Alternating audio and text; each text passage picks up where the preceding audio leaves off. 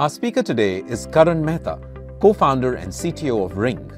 Karan loves adventure sports and traveling and took up farming during COVID lockdowns, cultivating papayas, lemons and chikus in a twenty-two acre farm.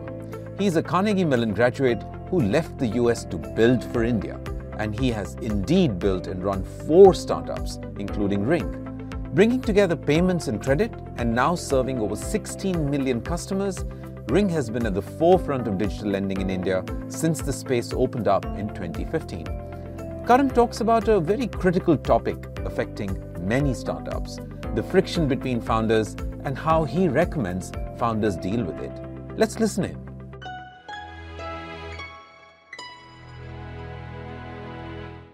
There are four teenagers. You've tasked them with painting a room. You've given them buckets of paint. All they're supposed to do is pick a color and start painting. It's a very simple one-day task. You're expecting that when you walk into the room, at the end of the evening, there'll be a freshly painted room. You walk in five days later, and you realize not only have they not started painting the room, they're still bickering over which color to pick. The first one says, blue, oh, we can't do blue. Blue is too common. Every other room in the house is blue in color. The second one says, oh, let's not do red. Red is too depressing. The third one says, green. Oh, we can't do green. Why not? Just because I hate green, that's it. Let's not do green. Unfortunately, these are not some imaginary teenagers. This is me and my founders. And we weren't trying to paint a room. We were actually trying to pick the color scheme of our app as a part of a rebranding exercise that we did last year. This rebranding exercise was supposed to take us six months, but because it was so critical for us, the team literally pulled all-nighters and got it ready in three short weeks. At the end of these nightmarish three weeks, I decided I'm going to take a break. I hopped onto a flight to Italy. And I was expecting that while I'm mid-air, my team would have launched the app back to our customers. When I landed in Italy, I realized not only has the app not been launched to our customers, the founders are yet to align on specifically which shade of blue we are OK with.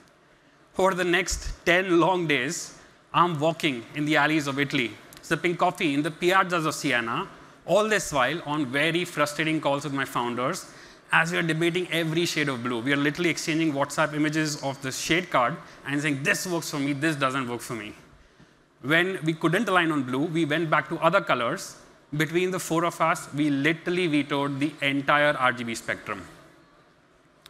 Now, these are not just co-founders. They're close friends of mine. I'll just show you a picture uh, of them.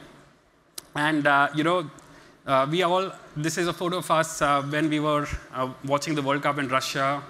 Uh, and we have this tradition of watching World Cups. I'm hoping we are able to gonna be able to do it this time around as well. Uh, but these are close friends of mine. Ranveer and I are often sipping a cup of chai on the office patio and mindlessly discussing the nuances of the Second World War. Krishnan and I are often in his cabin dissecting the strategies of consumer tech startups all across the globe. And Sonali and I are grabbing a cup of coffee, exchanging office gossip, and our pursuit of ideas. But you take any combination of these four, place them into a meeting room in our office where any important decision has to be taken, and you can see them fight. There is bitter acrimony. There are zealous debates, and there is fighting like kindergarten kids. Often, we are just short of flinging chairs at each other. Now, you have to ask, this bitter acrimony has to be value-destroying for the company. You have to question whether these are the people who are trying to build a company, or are these the same people who are trying to raise it down to the ground, right? But we are a success. Ring started in twenty fifteen when digital lending as a concept did not exist in India. And we are here today where Ring is able to do loans in under five minutes for our customers, right from app download all the way to money hitting their bank accounts. And we've done this not for tens of thousands of customers. We've done it for sixteen million Indians already. We are empowering Indians pretty much in all walks of life, right from a vegetable vendor who's using our credit to buy produce in the morning, go off to the market, sell it off to his customers by evening, and make a living for himself. And we are also powering loans for young working professionals who are using this to buy their dream iPhones. a very large part of this success of Ring is what I attribute to the friction between the four of us. This friction pushes us to debate every important discussion.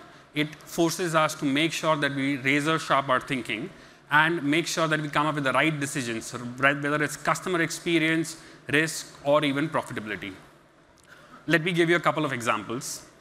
In our early days, we used to have this offer screen for our customers where a customer would come in, play with the toggle, select the loan amount that works for him, also select the tenure that he's comfortable paying.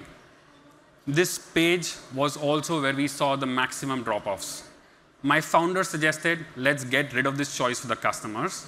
Let's replace it with a fixed loan amount and a fixed tenure, and let's make it a binary choice for the customers. They either take it or leave it. The product designer in me revolted. I'm like, we can't do that. I come from a line of thinking where you leave the important choices to your customers. You present the options to them. You communicate the options very well to them. And you trust their intelligence to make the right decisions for themselves. But I relented. We agreed to do a small pilot with a fixed offer model.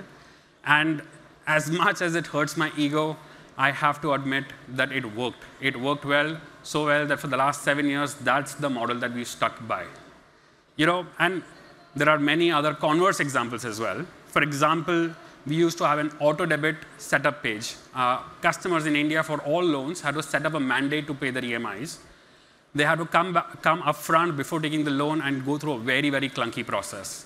Now, this process is something I always hated. I always thought that, OK, this is where the customers are experiencing the most friction.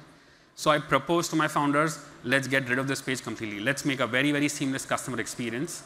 The thesis was that a customer who has the right intent to pay is going to come back on your app on the due date and make the payment, as long as you communicate the payment date to him well enough. My founders called me naive. They said, Karan, you've lost it. Sonali barged into my cabin and said, Karan, you're an engineer and a C T O. Please stick to your side of the aisle. Don't take risk decisions. Leave them to us. But after a lot of debates, lots of discussion, and a lot of fighting, it was me against three. Uh, I did prevail to do a pilot, uh, and we did it. And guess what? For the last three years, we haven't done a single loan that requires this clunky process as a part of the journey. And in spite of having one of the most friction-free experiences for our customers, we have one of the lowest non-performing assets in our peer set.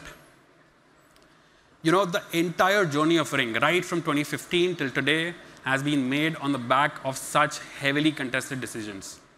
If I had left all of the product choices to my founders, our app would have looked like one very big Google form, bunch of form fields. A customer would come in, manually type out all the information, press a button, and wait for two weeks while we couriered a check to him. Now, if you left all of these choices to me, my app would have looked immaculate. One single big clean page with a big button that says, get my money now. Our customer would come in, click it, and boom, the money would be in his bank account. And guess what? I would give a loan to anyone who applied. Now, of course, you can imagine in either of those situations, the company would have been six feet under a long time ago, and I wouldn't be right here in front of you. As much as this friction, of course, has benefits for the company's outcomes, there are a lot of personal benefits too. My investment banking, first principle-driven, bean counting of founders swear by their Excel. They love their Excel so much that sometimes I suspect they are wrapping their biases in Excel formulas, presenting them as business models and projections to justify their decisions. I decided I'm going to break their stranglehold on that. I decided I'm going to get savvy at Excel. And over the last few years, I'm very confident to say that I'm an Excel ninja. Now, my founders were, of course, inspired and partly jealous. So what did Ranveer and Sonali do? They said, oh, we're going to learn Python. Why would they learn Python? Because the biggest contention in our company is always around engineering estimates. What they think should take three days, we quote as three weeks. They think this should be done overnight, so something that's usually a one-week-long process. But they decided that they're going to get good at it. They signed up for online courses, and you can imagine how that went. Beyond saying hello world, there's not much else that they can do in Python. Engineering one, business zero. Now, of course, this friction plays out. It, it's there in almost all walks of our lives. And you have to ask, is there a playbook to managing this friction between founders? Well, let me ask you another question. Why do you want to manage this friction? Why not instead channelize this friction? This friction can be channelized for good outcomes for your organization, whether it's a good product for your customers, whether it's more value for your shareholders, or a better organization for your employees. This has to be managed. And as much as this friction is sort of a taboo topic, you don't hear a lot of people talk about the friction between founders, it's permeable in all walks of the startup ecosystem. Look around you, and you'll see most startups usually have co-founders, multiple founders, especially true when you look at founders who are the first-time founders. The, they're starting their first startup. They will always be in pair. And trust me, this is not limited to just complementary skill sets. You talk to seed investors and Series A investors, and they'll tell you that they're much more likely to write a check if they're talking to a pair of founders or more founders than a single solo founder.